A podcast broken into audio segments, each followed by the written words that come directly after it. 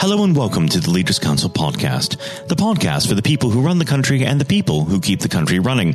You join us on yet another overcast day here in the capital.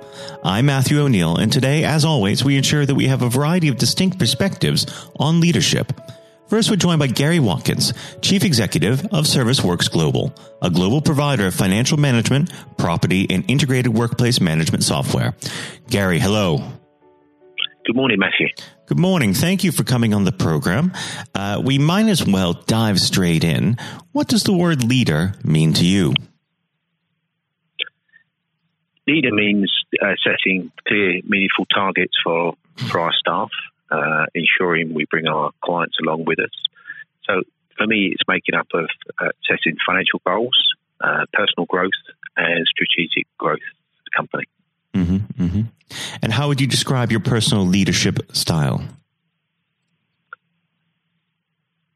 I lead by example, um, or try to coach from the team that we have to get the best out of them, um, so that we can present a collaborative uh, way of working with our clients.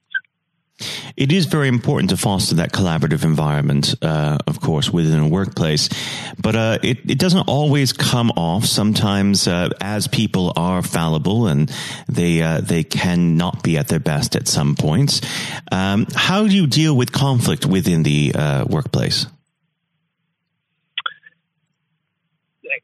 The first part of conflict is really understanding that the the issues that uh, one individual or group of individuals may have. So it's, it's sitting down in a constructive way, uh, most importantly, listening to the issues that they may have, um, and then taking some time to review those, uh, gathering perhaps a bit wider from other members of the senior management team or those that may be able to assist, and then coming back with a, um, a follow up discussion so that we can resolve any issues that uh, that may still be there. Sometimes time heals things, so sometimes people see things in a different perspective. Um, so it may not always be the issue that once was, but we try to resolve things quickly, but in a constructive way, uh, and certainly, as mentioned earlier, collaboratively. And of course, communication, as you mentioned, is absolutely key for clear leadership. Um, now, going back to an earlier point in your career when you were first starting out in the world of work, was there any particular influence on you, whether it be an individual or a set of circumstances that formed the way that you lead today? I try to take as much as I can from from all of the leaders that I've worked with or have seen within the organisation. Uh, my first employer was an IT company, and the managing director was well known in uh, IT, and he was very well known in uh, in climbing. So he had a, an interesting career. He uh, presented some shows for the BBC, um, and, and, really, and that was in the early stages of the 1980s. So around the benefit of uh, of communications, the benefit of PCs, and like his name was uh, Ian McNaught-Davis. But I've learned from a number of other key managers along the way and directors that I've worked with. Um, yeah, so I always try to pick up both the good and the not so good, uh, and see where I can apply the good and perhaps uh, shape out some of the bad elements of leadership that, that could or, or may come into my way of working. Now, what would you say separates a good leader from a bad one? Consistency, uh, being able to listen, being able to set goals and um, allow people to buy into that vision, take people along with them. Yeah, I'd say they were the key parts of leadership. Now, of course, uh, our leadership journey changes over time. If you were able to speak to yourself a decade ago, what leadership qualities would you tell yourself to embrace, and which ones would you tell yourself to uh, throw by the wayside? It's a really good point. I think uh, leadership is uh, more collaborative now than it used to be. Um, certainly, as a global business, uh, understanding how different uh, cultures uh, adapt to leadership uh, and how leaders need to adapt to the different cultures mm-hmm, has mm-hmm. a big impact. Um, recently taken on a team in Sweden, and that's more of a consensus driven uh, way of working. So the leadership there is perhaps less direct than you'd have in other parts of the world. So where we operate in Australia and Canada, uh, it's perhaps a bit more direct. So you'd have conversations, you choose a particular path um, with consultation, and then we'll move into that path. In Sweden, it's a bit more collaborative. So you have discussion, we'll agree something. There may be then a further discussion. That then may be an agreement. And there may even be a, a follow up one after that. But I think it's just accepting there's different people, different cultures, working in a different way and uh, accept leadership in a in a way that's not consistent, perhaps, with other parts of the world. And would you say that there's a, a more effective way of doing business between the two? Whether the uh, the Swedish model is uh, any more or less effective than the model we use in this country or in North America? I think it depends upon the it depends upon the team that you have. Um, if you've got uh, a quicker consensus, that doesn't necessarily mean it's the best consensus. Uh, so if you decide a, a, way to approach things, I think it's being flexible to say that may not be the path. Although we set up on that path, that may not be the right path moving forward. Right. Um, so I think they both benefit from that, really. Now, if I was to press you to identify the greatest leader, living or dead, who would that be? I've got admiration for Churchill mm. latterly, uh, the earlier stages uh, of his career, not. I guess the key part I would take from him is that he has clearly learned uh, from his mistakes, and I'm a great advocate for that, learning more from adversity. So, yeah, I, guess, um, yeah, Winston Churchill would be the uh, the one I'd go to. Mahatma Gandhi, mm-hmm. more by consensus. Um, a, a calmer way of doing things, but clearly a steadfast vision as to what he wanted to achieve, making that goal very clear for everyone. So, uh, yeah, in different ways, I would see both of those as leaders. Now, if you uh, were have, uh, if you had to apply the leadership strategies of one of those two, either Churchill or Gandhi, within uh, the workplace, which one would you choose? I choose both of them within the appropriate circumstances. Mm-hmm, mm-hmm. So, if we needed to make a quick decision, um, then it would be the Churchill approach. If we had more time and uh, oh, it needed to be more collaborative, it would be the Gandhi approach. Now, unfortunately, our time together is very quickly drawing to its close. But before I let you go, what does the next 12 months have in store for ServiceWorks Global? Interesting period, uh, new products, uh, new marketplace, producing a uh, building lifecycle management solution. Um, so, really cutting edge, uh, but taking construction and linking that through to well, design, construction through to operations, and then the life cycle of assets and buildings, um, and then advancing into the linear assets, so the roads, railways, and waterways. I think it's a really exciting time. That sounds absolutely fantastic. And uh, Gary, uh, it's been an absolute pleasure discussing leadership with you. And I hope that you come back on the program in the near future and we can go further in depth on that subject. Gary, thank you. Thank you, Matthew. That was Gary Watkins, Chief Executive of ServiceWorks Global. And now, if you haven't heard it before, is Jonathan White's exclusive interview with Sir Geoff Hurst. Uh, we're now joined, uh, though, by former England footballer and still the only man to score a hat trick in a World Cup final, Sir Geoff Hurst. Uh, thank you very much for coming on today. Uh, You're welcome. You're welcome. Good afternoon. Uh, and perhaps I should uh, start and get it over and done with. I know you must be bored with it, and you've probably been asked a thousand times. But when you got out for a duck playing for Essex, uh, Geoff, what was going through your head at the time? well, of course, that's not one of the most asked questions I get. Oh, there there are one or two people who are very familiar um, who, who, do Google me realise that I did uh, score nothing for Essex. Uh, for my only game for Essex first team when we played against Lancashire in Liverpool, a place called uh, uh Aigburth in in, uh, in, Liverpool, many many years ago, 1962, I think that was. So I didn't. Um, yes, I, I, didn't really feel it at the time. It was lucky to be playing. I guess there were one or two injuries, um, but the problem that I had was was really messing about between the two sports. That was very detrimental to me uh, over that period of hmm. time, mm. being stuck between the two sports. And I think uh, for those that uh, don't know, there's a there's a, another world that might exist where um, so Geoff Hurst was a, a first class cricketer and not perhaps a, a footballer, but um, whether it's business or cricket or or football, obviously the importance of leadership it can't be understated, no matter what form that comes in.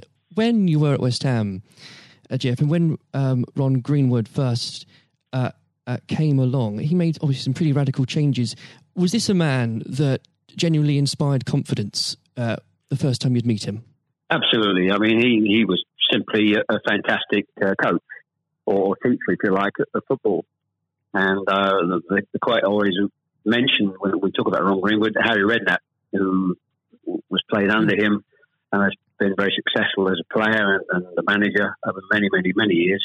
He and he's come across many coaches, of course, and managers during his time over years, I guess he would still say that Ron Greenwood is the best coach he had worked with.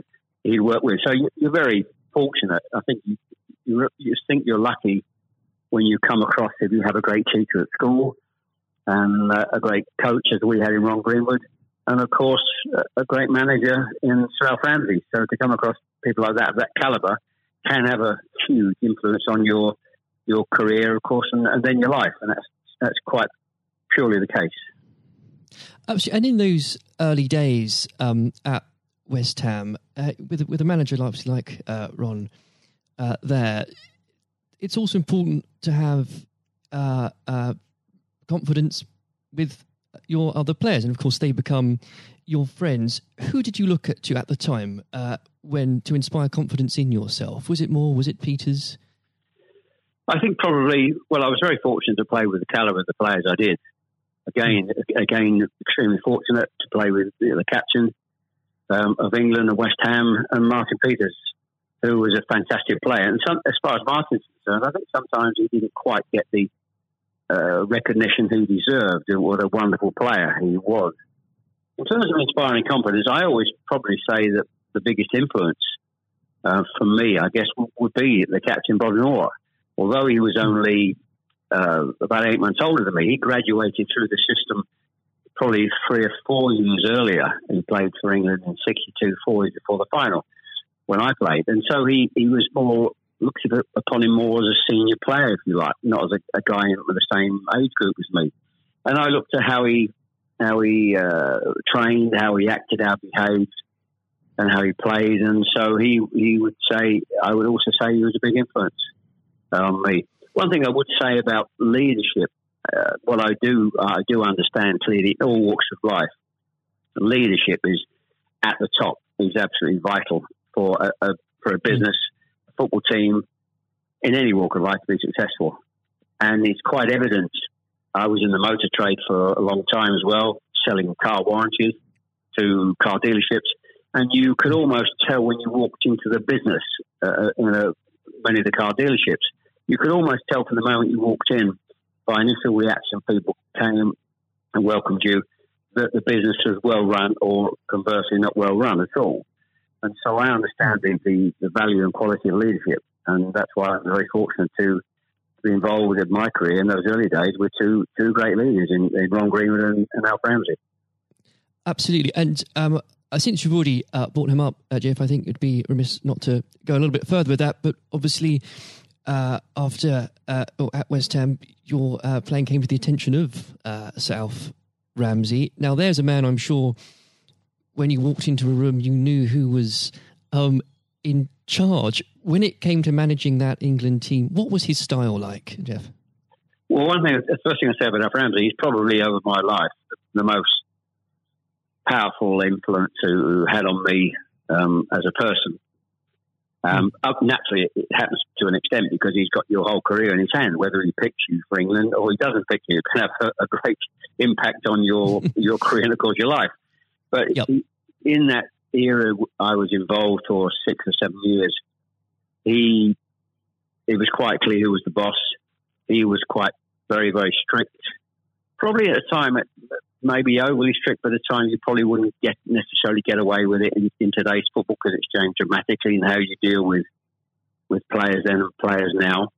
But he was the most powerful man I came across, and very few people.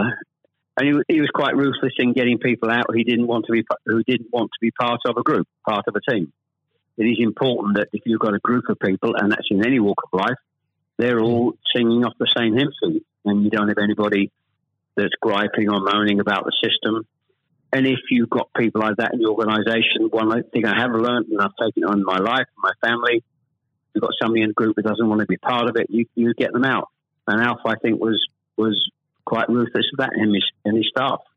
And I think that's one thing, I, one of the most serious ones I think I've learnt over a long period of time. And is there, do you think, uh, a, a, specific moment? I'm sure there's probably dozens, but is there a specific moment, if you could uh, perhaps pick right now that did show those uh, qualities in uh, Sir Alf so uh, sharply?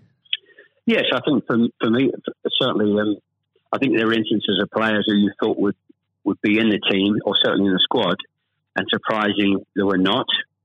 There was no necessary reason for it, but looking mm. back, I do think perhaps they were people that Alf didn't think wanted to be part of a group. Um, so that that's that's for me. In terms of my personal view, I think that it looked prior to the um, World Cup that I was going to be playing um. Only a few games before I was I was playing, and I played with Jimmy Greaves in a game against Yugoslavia only a couple of months before the final. And it looked at that stage as if I was going to be, be playing in, in the team. But uh, in a couple of friendly games, more friendly games before the final in Poland and uh, uh, Norway, I think, in Denmark, mm. I didn't. I played two of the four games, and I probably didn't quite replicate my my form that I'd been showing at West Ham and in the early couple of games for England. And he he left me out in the first game of, of the World Cup against uh, Uruguay. He started off with Jimmy Greaves and Roger Hunt. So. I, I, had an impact of thinking I at that stage I, like I was going to play, and didn't start because of just a lack of form. I didn't play quite well enough to justify my position, and somewhat fortuitously, I only got back in the team because of a, a nasty gash to shin um, on Jimmy Greaves' leg. And I think what you've said there, uh, Geoff, actually does sum that up really well. And more than that, whilst it's important to have that someone in charge with those qualities, it's almost useless if there isn't a strong and unified team behind them. And there really must have been moments, if maybe there weren't, but uh, let us know in that 66 competition, the prolonged pressure on all of you, you know, the weight of a nation, did it get to you? Oh, not for me personally, no. I, I think, and I don't, uh, not for me, not for a second. I think mm. I was just happy to be you know, be involved in the squad initially. Uh, not at all. I didn't. You're not aware of the magnitude of the occasion, really. Looking back out, out. So I never really felt. People talk about pressure a lot, and it's there, and people players talk about. People talk about it in life. I didn't really feel necessarily feel any great pressure pressure during the time I was there. And what is also important to say about Alf Ramsey, the people he, he left behind that, were left in the squad after he moved one or two players out the squad were uh, a, a, bunch of very hard nosed, professional, uh, top quality people. And that was again the leadership that Al showed. He, he, got people in together that were very, very strong personally. Um, uh, and I think that was part of the success we had. We were very, I always describe our, our group as hard nosed professionals. Uh, we have some great players, but overall, they were great, hard nosed professional players um, and great quality people who we've kept in contact with, you know, over the years. And Geoff, I've got to ask, and I'm, I'm not making this up, I've genuinely heard that people do ask you whether or not you realised there were people on the pitch at that moment, I imagine you were busy on something else. Well, I, I did some theatre shows last year. They've gone fairly well, and we're going to do a series of uh, theatre shows. In fact, starting this week over the next uh, two or three months. And uh, at the end of the theatre shows, we have about 20 minutes where we uh, uh, allow the people in the audience to ask questions. And the, there's, I won't mention both, they're too long to talk about both questions. Um, one, the other one's a really stupid one. It's too long for me to tell you. It's absolutely ridiculous. but the, the, the other ridiculous question I get asked: Did I realise there were people on the pitch? And of course, I jokingly say, "Yes, I was just about to to shoot to score the goal, and I looked round, put my foot on the ball, and looked round for a little while, and said, "Oh dear, there are six or seven people running on the pitch." so that's uh, I've had been asked that once at one of the theatre shows. so I joke and make a joke about that and saying, yes, I put my foot in the ball and waited just have a, look, have a glance around, you know. Maybe it does prove there are things that, such as stupid questions, really. Um, oh, yeah, there, are, there certainly are. I've got another one which I won't bore you with. It won't be too long to tell you. Uh, I was in a Jersey or Channel Line, Jersey or Guernsey, uh, two or three mm. years ago, and most stupid, irrelevant questions, absolutely nothing to do with football whatsoever, which uh, was absolutely. But I can use that now because it, it is quite funny. well, maybe another time then. But we. Um, uh, well, you want me? I, I can tell you if you want. You want? You got time? I can tell, I tell you if you want. Geoff, go on, go. I think I, it would be silly if I said no at this point. Okay, so I was uh, doing a, a, at a dinner in in the Channel Lines, three or four hundred people, black tie dinner, uh, guest of honor. Mm. On this occasion, I was speaking for about twenty minutes, then allowing uh, questions from the audience at the end of the evening and there was usual football questions. And then all of a sudden, I had a somebody at the back who who asked a question. I didn't quite hear what he said. He didn't have the microphone with him, so I said, "I didn't hear what he said. Can you please give mm. this chap the microphone so I can hear clearly what he said?" So the chap had the mic, and he said, "When a turtle loses its shell, is it naked or is it homeless?" Right. what, what a question! What a question! Uh, well, I think that would be in, definitely in the stupid category, wouldn't it? So we had a laugh about that. Is, uh, uh, well, uh, and we, you've got to have a patient of a saint, I think, sometimes to put up with well, things no, like that. But then again, I found it amusing. I just found it amusing. In fact, some of the audience found it highly amusing as well. So it did, uh, um, it did make again, laugh that day. If you can put up with my questions, you can probably put up with uh, anything. Um, but there, there, would have become a point, though, um, Geoff, I think um, you, you were a young man when obviously this happened, when you must have realised that people, teammates, began looking at you for leadership. Um, is that something that occurred to you, or did you just realise that by by one way or the other, people actually begin to look up for you for inspiration? Well, possibly. That's never really struck me until you've actually mentioned it now. Quite frankly, it, it's a new a new question. Mm. Does anybody look up to me? I, am sure perhaps uh, there are there are people who pay you compliments of, of uh, fans of, of, West Ham and, uh, and, Stoke, and of course in, uh, England fans who. Um, I, I, think probably it would be very immodest of me to to suggest I, I felt that somebody was looking to me for inspiration. Um, well, you, but, you, don't but, have to, but I will. Uh, well, um, it's, it's, okay for a third party to do it. Uh, perhaps, um, perhaps that may have been the case over the years. Uh, people look at you and um, uh, maybe uh, it has a, helpful effect. Uh, but I do think you, you, how you behave and set examples on and off the pitch is people must realise that that's, that has an influence how you react and behave mm. to, to situations on and off the field surely probably has an impact to younger players coming in into the team latterly.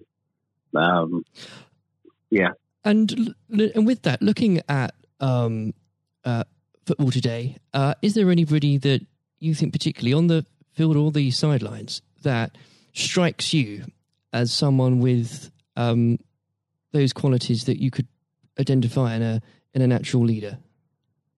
Um, well, a, current players, you mean? Oh, players, managers, anybody that uh, you look to today, really? Well, I think some of the outstanding. I think the, the, the best example about a, a leader and at the moment is is, is uh, Klopp at Liverpool. Mm. He has been absolutely fantastic to uh, acquire the players and get them to their attitude is absolutely fantastic. They're great players, but there's more than just being good players in football. It is have a good player with a fantastic attitude and their willingness to work for each other and the team is absolutely outstanding. Hence these unbelievable results. There are, you know, and the great players not always succeed as, as individuals or probably even uh, certainly as a team if you haven't got the right attitude alongside it. And they're probably, and that, that comes through the leadership. That's not just luck. Absolutely. That's, that's absolute leadership. He'd be the best example, of course, in, in football terms today, uh, e- easily, easily. And of course, but going back not that long ago, Alex Ferguson is just absolutely. Mm. You've got to take him as the first example because Klopp's only done this over a period of time, a short period of time. But if you look at the 25, 26, 27 years that Alex Ferguson did with Manchester United, and subsequently since he's gone, how they they are not doing so well. He's the best example of management I've seen. We've seen we've probably ever seen, and I don't think anybody will see the light of that kind of leadership again. It's absolutely astonishing, astonishing. And do you think? Could you imagine uh, Sir Alf or even Ron Greenwood managing teams today? Yes, I think so. I think yes, uh, no, mm. no question at all. I think they uh, Ron Greenwood. Yeah, well, the, the answer, straightforward answer is yes. Um, That's good they, answer. the straightforward answer is yes. I can elaborate as much as you want, but the straight answer is absolutely categorically yes. Uh, and with um, I know uh, if we could talk about this probably for the next hour or so, but um, I'm conscious of the um, time. Um, looking um, back uh, through your um, playing career, perhaps especially um, your time uh, for England, who was it uh, that struck you more than anyone else on the pitch uh, that displayed qualities of not just leadership but uh, companionship and and level-headedness that you think that have stuck with you all these years later? Well, I think we were, I was very fortunate, and I wouldn't pick any one player out. I think looking at There's that, so many, yeah, so many, and that's why we were successful because we had so many um, showing all those qualities that you just mentioned uh, throughout the team. I think that that was outstanding, and uh, uh, and it's an opportunity to, talk about uh, all of them in, in, that breath. And there was nobody, and I'm going back from an earlier earlier question for me, that um, all hard nosed professionals, good good teammates, mm. good socially, and that's why we kept in touch with each other on our golf days every year uh, up until about five years ago. Of course, with, with the uh, sadly dwindling, yes. numbers, we we still got on. Our wives got on all together all those years later. It didn't just finish after '66. That reunion, that camaraderie, that team spirit. Mm. Um, getting on with each other lasted for, for a long, long, long time. And I wouldn't and when it, when you put those those questions and how you categorize those, I would pick every one of the eleven players um, who you put in that category that were like that. There was nobody else; they were all outstanding, and I think that was a big part. I can't stress how big Absolutely. a part that was. And I've said that many, many times for the success of the team. We have some great players. It, we have some great players, of course, but without the attitude alongside that, going back to an earlier question, you we wouldn't have been as uh, ultimately ultimately as successful. Exactly. Without that, you, the, the the whole will never be greater than the sum of its parts. But with it, yes, the word the word is team. The word is the word is team. Absolutely. And I always use the word team when I talk. Sometimes uh, together, everyone achieves more, and that that's the same in any walk of life. That, that's fundamental. And uh, lastly, uh, Geoff, looking if, if you were to uh, give advice, and whether this is in sport or business or indeed any other walk of life, what would you identify, if you can, as the key tenant uh, that you can't go without in terms of leading a team, no matter what that team is? Single mindedness, uh, single mindedness, dedication, dedication to the job, um, thinking about that put that that role, that job in leadership all the time. It's a huge part of your life. I don't think you can switch off when you're in, in business at the top level or sport at the top level. You may, you know, have a, have a couple of weeks holiday, but I'm even sure if, if these top managers and lead, leaders in all walks of life are away on holiday on a beach somewhere warm, I'm sure there's not uh, there's, they will not switch off for, for two weeks um, and completely uh, not think about their role as the boss of an organisation. And I think that's you're completely focused. You're always thinking about uh, things, thinking about improvements, and it's just dedication and uh, uh, tuning your life to being successful. Excellent. Well, Geoff, on that point, thank you very much for joining us today. You're welcome. Very good to it's nice to have a talk about this and just go over the go over the past and just uh, refresh my my own memory about the quality of the players I grew up with. Excellent. Uh, another time, uh, it would be great to talk again. Thank, thank you, Jonathan. Thank you. This has been the Leaders Council podcast. Thank you for celebrating excellence in leadership with us. I have been your host, Matthew O'Neill. Until next time, goodbye. Thank you for listening to our podcast. The views expressed within the podcast do not reflect the views of the Leaders Council of Great Britain and Northern Ireland its parent company, or subsidiaries, members of staff, other guests, or any other person therein associated.